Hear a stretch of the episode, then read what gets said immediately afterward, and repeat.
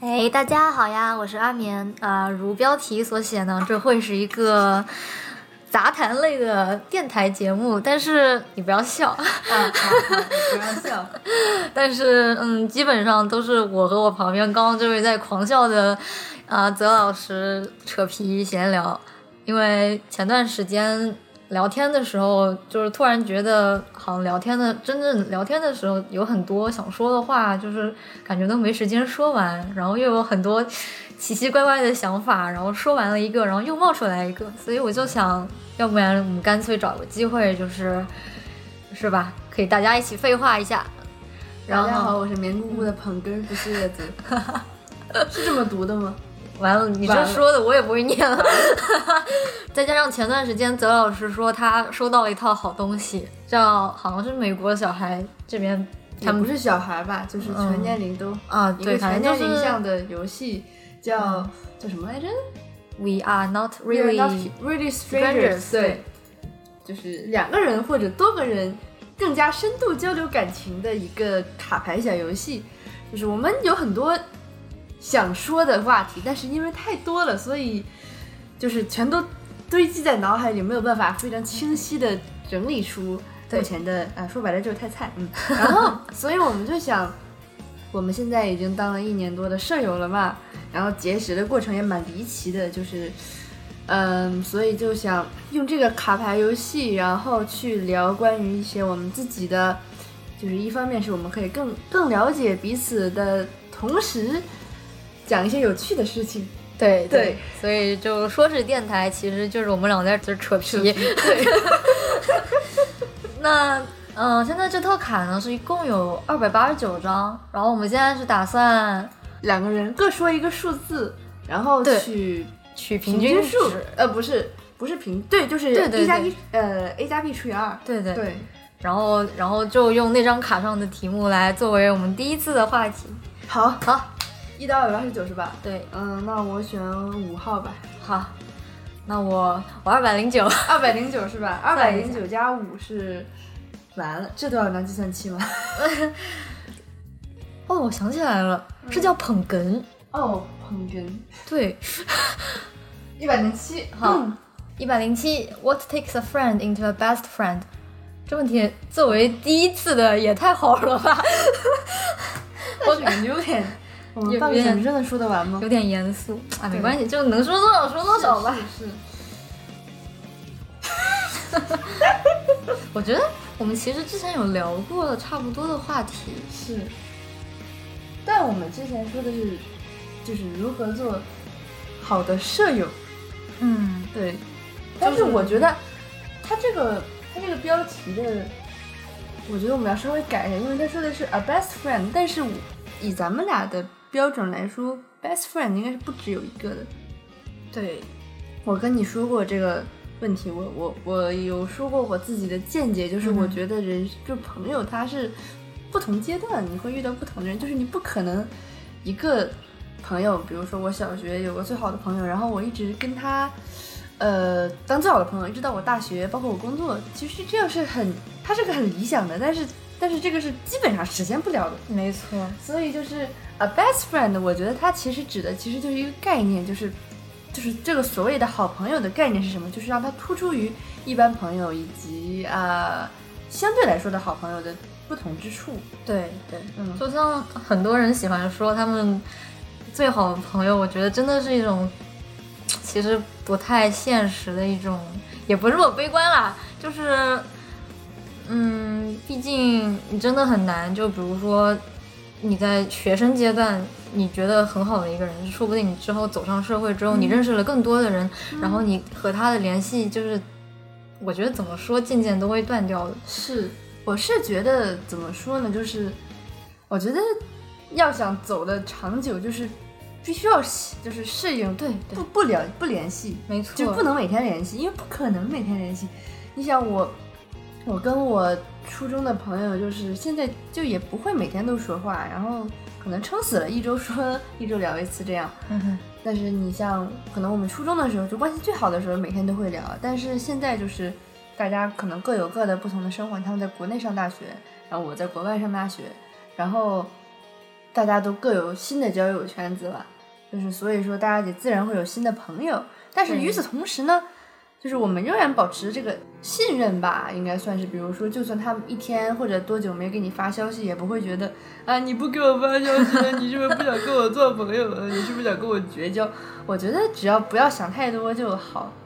对，就是要学会接受事实，对，不能说接受事实，就是顺其自然。嗯，就因为其实不是有句话说，嗯，想要和一个人搞好关系，就是有一个就距离感是很重要的嘛。嗯就是怎么讲呢？我就是，如果你就是单纯的和一位朋友，因为说可能一两天没有聊天，然后你就会很恐慌，觉得你们俩之间关系是不是淡了的话，那我觉得就是这是基于一种不安全，就是没有安全感的关系，就是实际上并不能说嗯。你们俩的关系，但是，但是说实话，我觉得如果真的没有感觉到，就如果真的没有安全感的话，还是要说。就比如说，对对，就比如说，我觉得他之前跟我说什么，啊，你是不是讨厌我了？也不是一直这么说，就是就是，如果偶尔发生了什么可能会造成误会的事情，嗯，就是与其说自己在那儿没安全感，在那儿瞎想，还不如直接把事情问清楚。因为如果真的是就是关系很好的那种朋友的话，他你问他也不会觉得你烦的。对就是我觉得是这样。而且你问多，他可能还开心呢，说你看看，就真的相处关系里面很高兴的一呃不就就很重要的一点是就是打直球啊，就是傲娇真的已经退环境了，朋友们，傲娇不是退环境，傲娇是在三次元的领域中不适用不占不适用环境。就直球重要的一点就是真的，如果一件事你放在那里你不去解决的话，就是首先是你自己憋的难受，然后对方又不知道你在难受什么，然后你们俩就互相在这样憋来憋去的，然后到最后只会让情况越来越恶化。我想起来，当时当时他看少女歌剧的时候。啊，就很急，就是我看的时候我还好，因为我更多的是在看演出，然后，然后他就很急，就说沈乐光在干什么？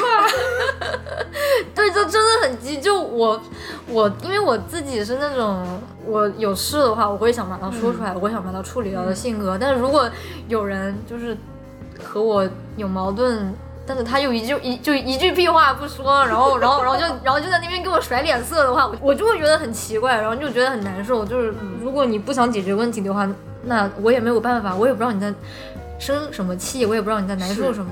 是就毕竟就是朋友，只是说，对对，只是说我们俩关系好，但嗯不可能百分之百知道你到底在想什么。嗯，确实，对，所以呃亲密关系中真的打直球这很重要的一点。我这句话我说过好多次。是的，是的，呃，还有就是我觉得完了，我会我换我呃呃，确实呃，就是当你我觉得就是就是我觉得呃完了，我的我的语言系统真的你可以给我几个关键词，我来分析一下 你在说什么。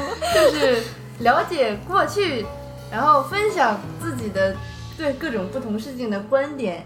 因为我们很多朋友，就大家成为朋友，是因为就从从相同的爱好开始。但是要成为很好的朋友，我们不能只有相同的爱好，就是这可以是一个开端，但它不能是结尾。就是我们与此同时还要对很多就是生活中的大事的看法，我们你是怎么看的，我是怎么看的，然后包括像。嗯，像我们过去经历过什么之类的，也可以分享啊。就三观至少要对类似。对，就比如说咱俩之前刚认识的时候，不是经常会在网上聊天嘛？就是比如说对交朋友啊，或者说对什么就就各种各样杂七杂八的事情的看法啊，就可以不一样。但是我觉得要在一个必须可以接受的范围之内，而且必须要聊。就是如果你不聊的话，你不知道你这个朋友和你在很多时候的想法，它是不是一致的，并且这个一致性，就是它会不会影响到你们的友谊？就是，所以我觉得就是尽量的还是多交流吧。就是一个是多多交流，另外一个是就算他在这些所有之前的交流构建起来的亲密关系的前提上，如果有一天你们慢慢的就是不再有那么多的交流了，也不要觉得奇怪。我觉得这就是很正常的一件事。是的。提取关键字是吧？不，你这是扩写关键词。还有像是就是关键时刻要帮忙，我觉得这个其实就是真的很基本了。但是如果不愿意，连帮忙都不愿意的话，就这个朋友就不要当了。我觉得，就就是靠谱的哦，对，确实，还有我包括我前两天我听说就是。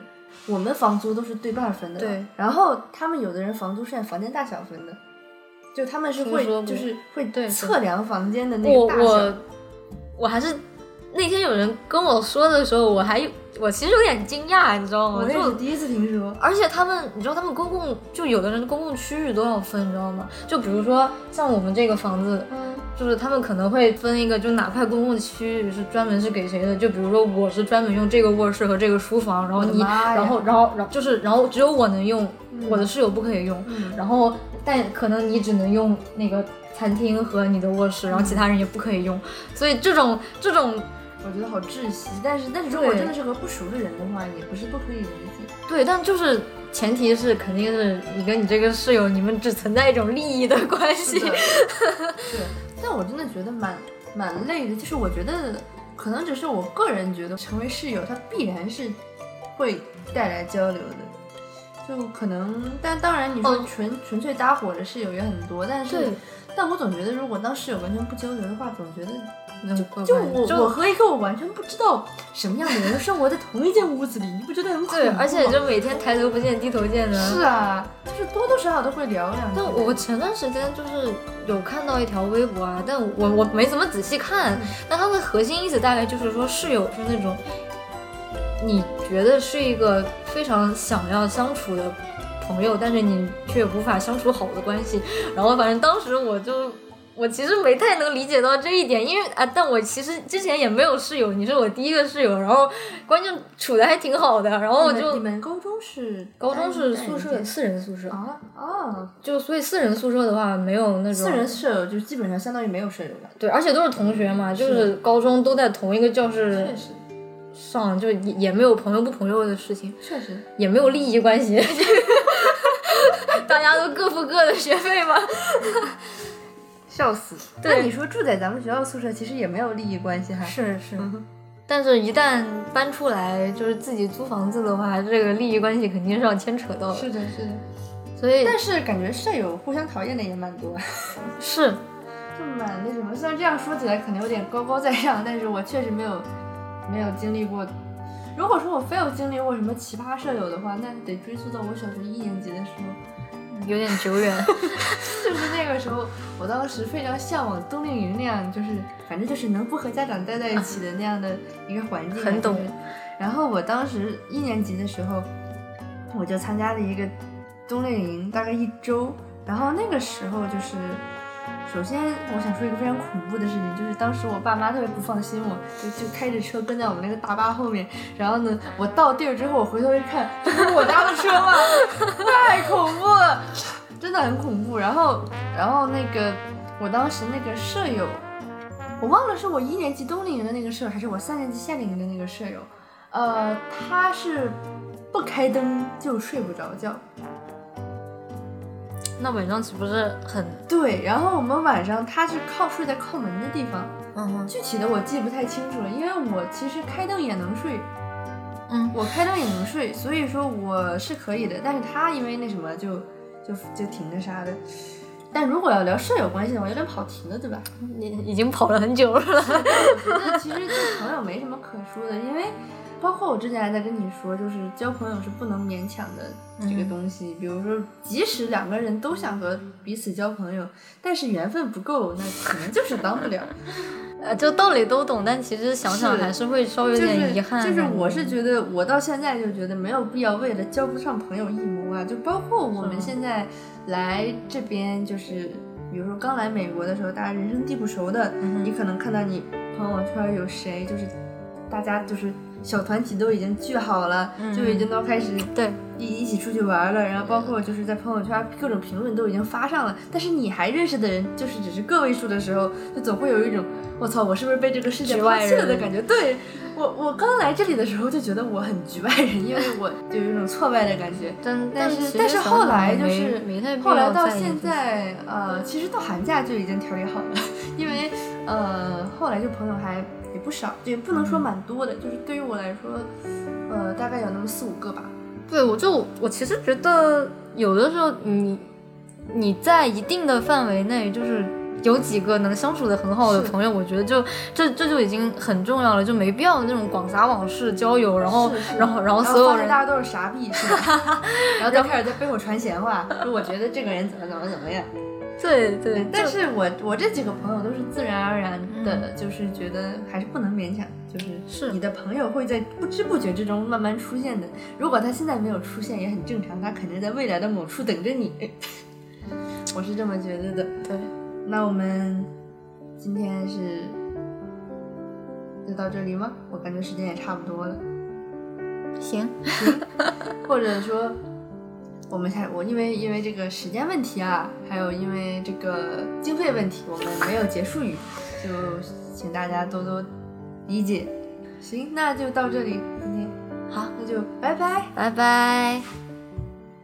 为什么要冲着摄像头呃不是那个录音机打招呼啊？我不管。